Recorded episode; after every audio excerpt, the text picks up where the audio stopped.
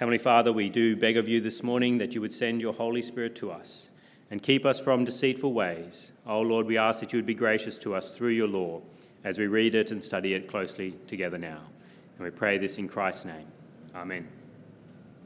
This morning we continue our series in the book of Philippians. We've had a bit of a break. There's been church camps, there's been Easter, there's been pulpit swaps. It's been basically a whole month since we were in Philippians together. And so we pick up this morning in Philippians chapter 4, and we're up to verse 4, where the Apostle Paul tells the readers, uh, his, the church in Philippi there, that they are to rejoice how often are they to rejoice? Well, the text says, verse 4 of Philippians chapter 4 Rejoice in the Lord always. I will say it again rejoice.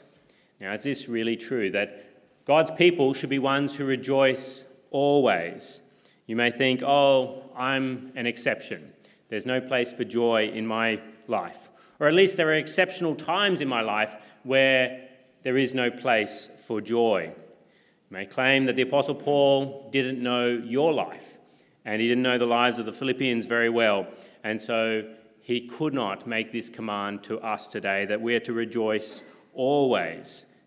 In every circumstance, we are to find joy. But is it true that the Apostle Paul did not understand the lives of believers? Well, of course, it's not true that he didn't understand. Why? Well, the Apostle Paul knew what it was to experience pain. While he wrote these words, he was a prisoner in jail for preaching the gospel. And he expected that he may be executed at any moment because of his preaching of the gospel.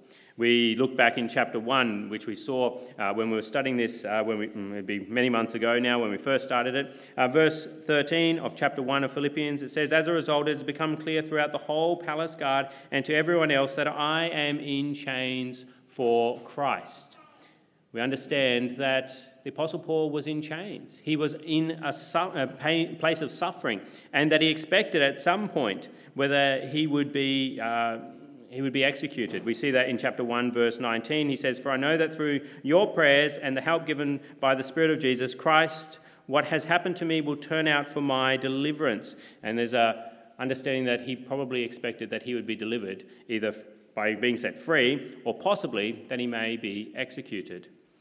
The Apostle Paul knew what it was to experience suffering and to rejoice in the midst of that suffering. And he also knew that the people he was writing to experienced suffering, that they knew pain as well. Look with me at chapter 1, verse 29. He says, For it has been granted to you on behalf of Christ not only to believe on him, but also to suffer for him since you are going through the same struggle you saw I had, and now hear that I still have. He is writing to these people that they are to rejoice always, knowing that they are experiencing suffering, that they are experiencing pain in their lives. And Paul is not unique in telling people to rejoice in the midst of suffering. The other apostles we see rejoiced in suffering. We see that in a passage like Acts chapter 5, verse 40, where the Jewish leaders called the apostles in and had them flogged they flogged the apostles and then they ordered them not to speak in the name of Jesus and let them go. Now, what would be the reaction of the apostles? They've just experienced a great beating, a flogging, and they are then told not to preach about the Lord Jesus Christ. We read in Acts chapter 5, verse 41 the apostles left the Sanhedrin rejoicing because they'd been counted worthy of suffering disgrace for the name. They rejoiced even though they experienced a flogging for Christ. Habakkuk, the prophet in the Old Testament. What did we read just before? In Habakkuk chapter 3, verse 17, it says, Though the fig tree does not bud and there are no grapes on the vines, though the olive crop fails and the fields produce no food, though there are no sheep in the pen and no cattle in the stalls, all good reasons to be downcast and sad. Yet I will rejoice in the Lord. I will be joyful in God, my Saviour. The prophets were ones who encouraged people to rejoice even in the midst of pain. Apostle Paul is following in their tradition, but also the Lord Jesus himself. He is one who commanded rejoicing in the midst of suffering. In the Sermon on the Mount, Matthew chapter 5, verse 11, he says, Blessed are you when people insult you, persecute you, and falsely say all kinds of evil against you because of me. Rejoice and be glad, because great is your reward in heaven, for in the same way they persecuted the prophets who were before you. The Lord Jesus says, When people insult you, persecute you, Rejoice. And Jesus led by example. What do we read in Hebrews chapter 12, verse 2? Let us fix our eyes on Jesus, the author and perfecter of our faith, who for the joy set before him endured the cross, scorning its shame, and sat down at the right hand of the throne of God. He experienced great pain, great suffering, but it was a joy that was set before him. So, how could Paul, the apostles, the prophets, the Lord Jesus, himself. How could they all rejoice, even in pain, even in suffering? How could they learn to rejoice always? Well, what did the apostles and the prophets and the Lord Jesus Christ, what did they rejoice in? Paul tells us, verse 4 of Philippians chapter 4 rejoice in the Lord always. They found joy in all circumstances because they rejoiced in the Lord. Now, what does it mean to rejoice in the Lord? Well, at a bare minimum, we rejoice in knowing that the Lord is the Lord.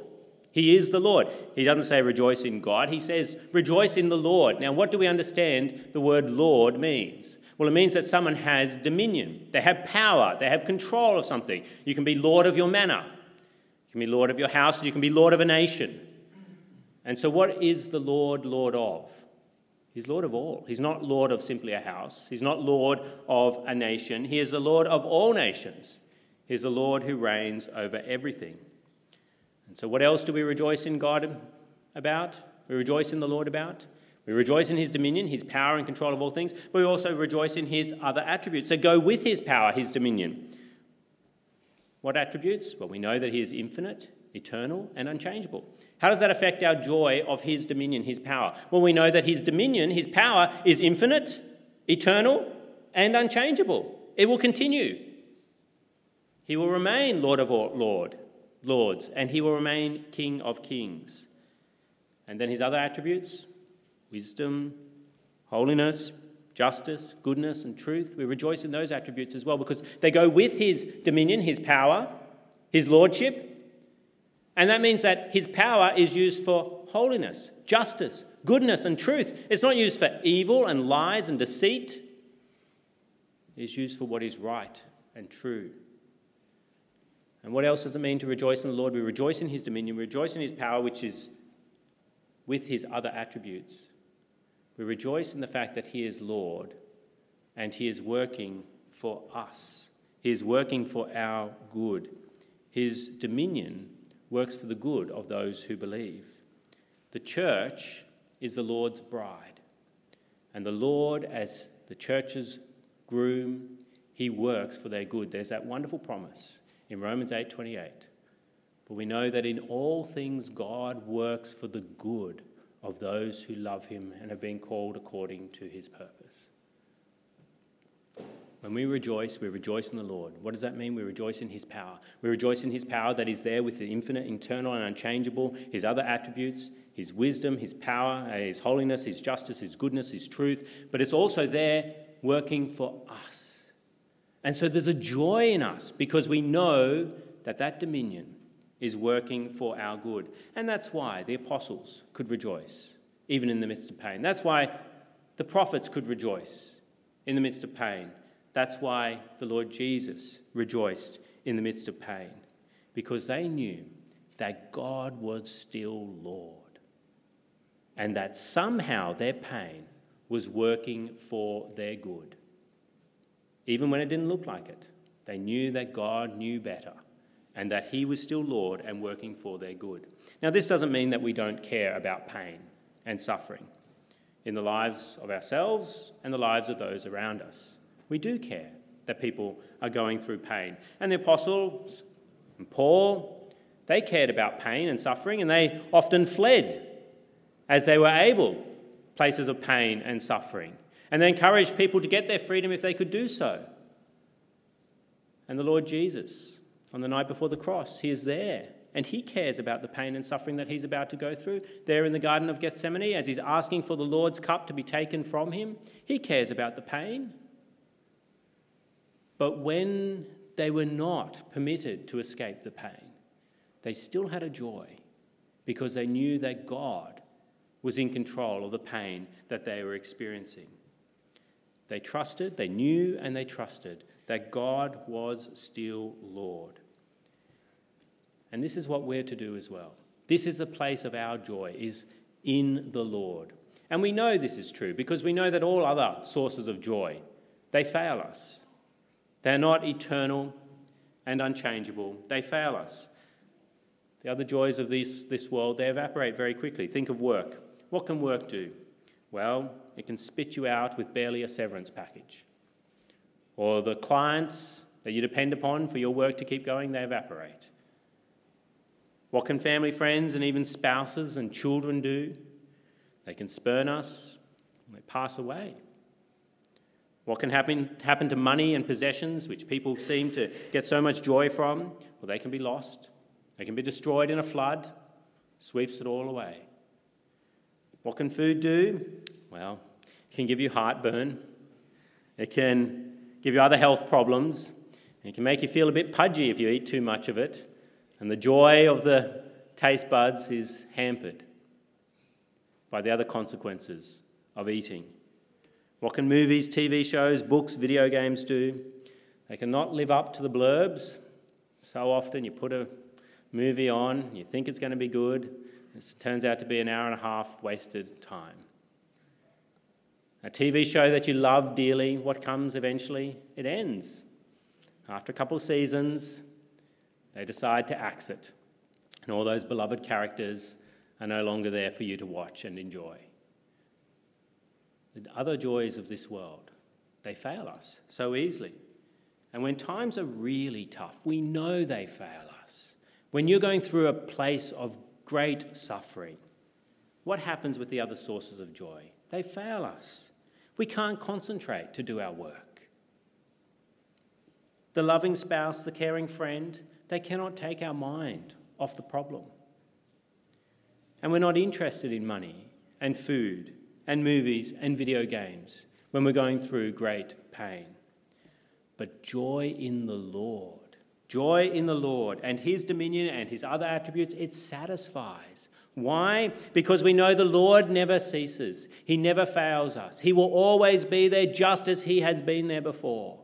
And we know that He controls even the pain that we're going through for our good. And so we can even sleep in the most intense trials because we rejoice in the Lord just before we go to sleep, and therefore we can rest easy, even in the midst of great pain.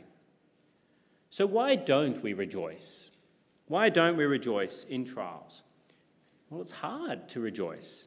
Why? Because of our unbelieving and foolish selves. If it was easy to rejoice in the Lord, would we need the command? No, we wouldn't. But we are commanded here in chapter 4, verse 4, to rejoice. And twice, verse 4, he says, Rejoice in the Lord always. I will say it again, rejoice. He has to repeat himself. Twice, he says the command to rejoice. And actually, it's thrice. If you look back to chapter 3, verse 1. Verse 1 Finally, my brothers, rejoice in the Lord. Three times in this book, he tells, commands. It's an imperative, a command. You must do it, which means that if you don't, you're sinning. He tells us three times. But nay, it's actually, could you say, thrice? Chapter 2, verse 18. Chapter 2, verse 18. So you too should be glad and rejoice. Same Greek word, same imperative mood. Rejoice with me. Thrice is not a word. I should correct the record. I looked it up. Um, it doesn't exist. There is no four times of something uh, like we have for twice and thrice. But four times in the text, he tells us, commands us, rejoice. Because it is so hard for us to do so. So, how can we not sin? How can we obey this command and rejoice in the Lord? Well, the first thing we need to do is have the Lord as our Lord. God doesn't work for the good of those who do not love him. There is no promise in Scripture that says that. The promise in Scripture is that we know that in all things God works for the good of those who love him and have been called according to his purpose. If you have not loved him, if you do not have him as Lord, then he does not work for your good. So what should you do? You should love the Lord. you should start loving the Lord and submitting to Him in repentance and faith, trusting in Him for the forgiveness of sins. Children, do it now. Don't live a life robbed of the joy that you could have by spurning the Lord. No, commit to the Lord now. Trust in Him. Have Him as your Lord. And then live a life of rejoicing in the Lord's power and His other attributes working for your good. So that's the first thing you need to do. If you want to rejoice in the Lord, you need to have Him as your Lord. The second thing we need to do, well, we need to know the Lord's good dominion better. And so believe in Him better. Why don't we rejoice as we should? Why don't we rejoice in the Lord as we should? It's because we don't know and believe in the Lord as we should. If we really knew and believed in God's complete dominion, that He was in control of all things, and that He's a good and loving and gracious and kind and holy and just and true God, then we would have no problem rejoicing in Him continuously. No matter what circumstance comes into our lives, if we really believe that He was in control of it and was working for our good, then we'd have no problem rejoicing at all. So, how do we get to know God's dominion? Get to know the Lord better? so that we rejoice better?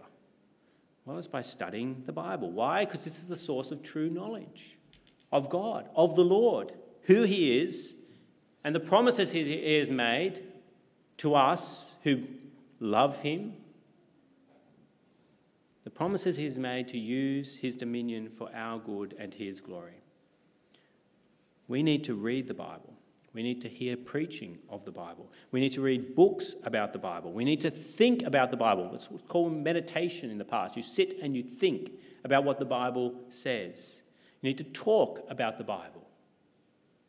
Talk about the Bible with others. Talk to, the, to God Himself about what is contained in the Bible. Praise Him for His attributes that you see in the Scripture. Sing to the Lord about the truths that are contained in the Bible. And that will help you to know Him better and trust Him better and therefore rejoice in Him better.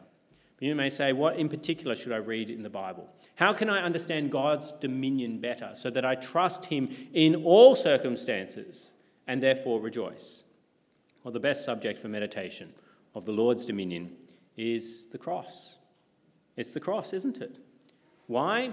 because there we see the most intense suffering, the most intense pain known to any man, and yet it was working for the good of him and for many others. We see how the Lord's dominion was overruling the wickedness of men and the pain and suffering of a perfectly righteous man, and yet it was working for his good and the good of others. Why do I present the gospel in every sermon? I make a real effort. Every sermon I preach, I present the gospel in some way. I encourage people, unbelievers, to repent and believe and trust in Christ Jesus for the forgiveness of sins. Why do I do so? Because it's the best way for them to know true joy. It's the best way for them to know the Lord and to know the true joy that comes in Him. And it's also very good for all the believers who are present as well.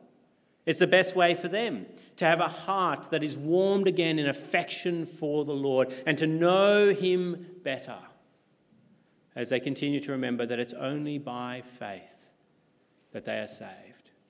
It's only by the work of the Lord Jesus Christ and their trust in Him that they are saved. If we know the gospel, if we're reminded of the gospel, we can't help but sing with joy Wesley's hymn. That great hymn, Rejoice, the Lord is King. It's actually printed there in your bulletins. We're going to sing it at the end of the sermon. Uh, Wesley's hymn there in your bulletins. Look with me at verse 2. Verse 2 Jesus the Saviour reigns, the God of truth and love. When he had purged our stains, he took his seat above. What's the result of meditating upon the fact that Jesus the Saviour reigns and he has purged our stains. Lift up your heart, lift up your voice, rejoice. Again, I say, rejoice. Verse 3 His kingdom cannot fail. He rules, O earth and heaven. The keys of death and hell are to our Jesus given. What's the result of such a truth? Lift up your heart, lift up your voice, rejoice again, I say, rejoice. If you want to know the Lord's dominion better, so you rejoice better, think of the fact that He has purged our stains at the cross. And you can't help but rejoice. But what else could you meditate upon in the scriptures? Well, meditate upon God's work of creation as well. At church camp, we were reminded of God's work and three different sermons one on redemption, one on God's work at the cross, one on creation as well. As we are reminded of the fact that God created all things, we're reminded of God's dominion. And as we look around then at creation, we rejoice because this is all of Him.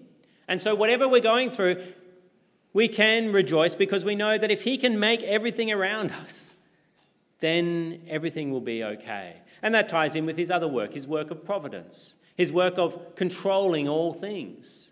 He has created all things, but He still continues to sustain all things and controls all things. And as we read in the scriptures about how He governed the lives of His people, so that things would happen at just the right moment, so that great good would come, then we can't help but rejoice.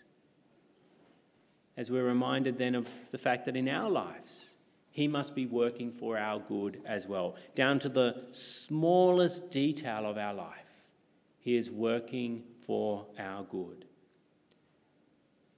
So joy flows. Joy flows as we see the Lord's good dominion and know his power is working for our good. Unbelievers think that Christians don't have fun. But it's not true. The reality is, Christians have true fun.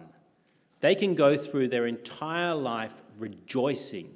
Not just when things are good, but when things are bad. They can still have fun because they know that it's all going to work out okay. Yes, there is pain there, and we have to deal with that pain. But there's an underlying joy through it all, just as the Lord Jesus Christ, for the joy that was set before him, endured the cross. We endure the crosses that we have to go through, that we have to bear, that we have to carry, because the joy is set before us. So, is your life characterized by joy? Think about what other people might say. Would they say that you are a joyful person? Is the answer no? Why is that? Is it because you still haven't come under the dominion of the Lord?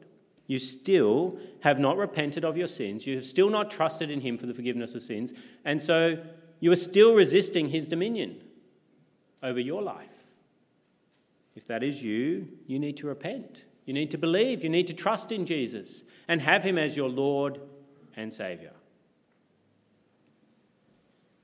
If you are going to experience the joy of being a Christian? Or is it because you still don't believe that the Lord has all dominion? He doesn't have all dominion, He's not Lord of all.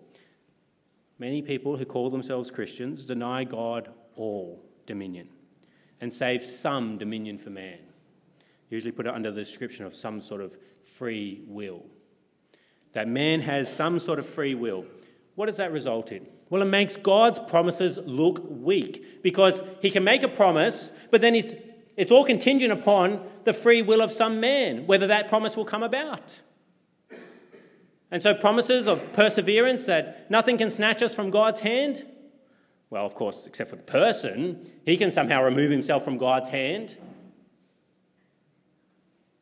Where's the joy in the promises of God if he doesn't have all dominion?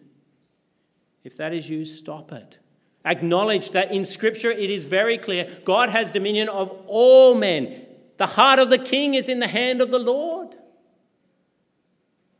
It's scary for the king, but it's a source of joy for the peasant to know that God has control of all things and that He has made promises that He will work for the good of those who love Him.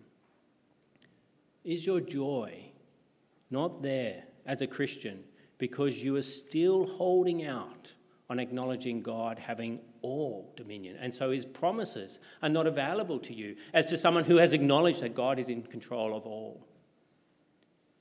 Or do you not rejoice because you do not remind yourself regularly of God's good dominion? You don't study God's good power in Scripture. You say, oh, it's so hard. It's so hard to study the Word, so hard to find time to do so, so hard to do it when I sit down and do it. Well, I might give you an illustration that might help you to study God's Word more. What's joy like for the Christian? Well, it's like a fire that's within inside, within you, by the power of the Holy Spirit. It's always there, it's always alive. If you're a true Christian, the Holy Spirit is always in you, burning away. Now, there are times of coldness, even of freezing. Christians get depressed. I'm not going to deny it. As I said, the apostles, Lord Jesus, they recognize pain and suffering. There are times of freezing, there are times where you feel very cold. But by God's grace, the thawing comes. By the Holy Spirit burning away inside you, the thawing comes. But you can also add fuel to the fire. You can add fuel to the fire. You can go to the Spirit and what He says in His Word and add fuel to the fire as you learn about the Lord's dominion. As you study God's dominion, it's like what? It's adding fuel to the fire. What are quiet times? Regular daily quiet times where you sit down and you read God's Word. It's like you're throwing another log on the fire for the day and for the night, and, for, and so that next day the joy will be burning brightly. You throw logs on the fire every time you read God's word so that it burns more brightly. And so the joy is there because you've been understanding more of the Lord and his dominion and how his other attributes are there with his dominion. And what's it like then coming to church? Well, it can be like pouring petrol on the fire. As you come and you're here with the preaching of God's word, with the word being publicly read aloud, you're being reminded again of the Lord's dominion. As you sing songs that have scripture content within them, you're being reminded of the Lord's dominion, that He is Lord of all, and reminded of His love and His kindness. And as you then have fellowship after the service, you're reminded as you have conversations about the Lord it's like pouring petrol on the fire. And you see it sometimes after the service. Well, hopefully, more than sometimes. You should see it after the service as people are talking to one another. There should be a joy. If you just open your eyes, you can see it. That there's a joy after the service as people have had petrol poured all over them and then the Holy Spirit has ignited. And there's a joy in their faces as they know the Lord and love to speak about him and be amongst his people. So don't be surprised if you don't burn with joy, if you don't fuel your knowledge of God, if you don't fuel your knowledge of God by the Holy Spirit's scriptures, then don't be surprised if you don't burn with joy. I encourage you, get to know God and trust that the Lord is Lord, and then rejoice in the Lord always. I say it again rejoice. Let's come to Him in prayer. Let's speak to Him now. Let's pray. Heavenly Father, we praise you as the Lord of all. And we thank you for working all things for our good. But Lord, we ask that you would forgive us for not rejoicing in you always. And so we ask that you would help us to study your word and to know you better, to know you in your works of redemption, of creation and providence, and so to believe all the more in your dominion, and so therefore to rejoice in you always. And Lord, if there is anyone here this morning who does not have you as Lord, oh Lord, we ask that you would grant them faith now, and may they love you and rejoice in you, because they then know that you work your dominion for their good. And we pray these, these things in Christ's name. Amen.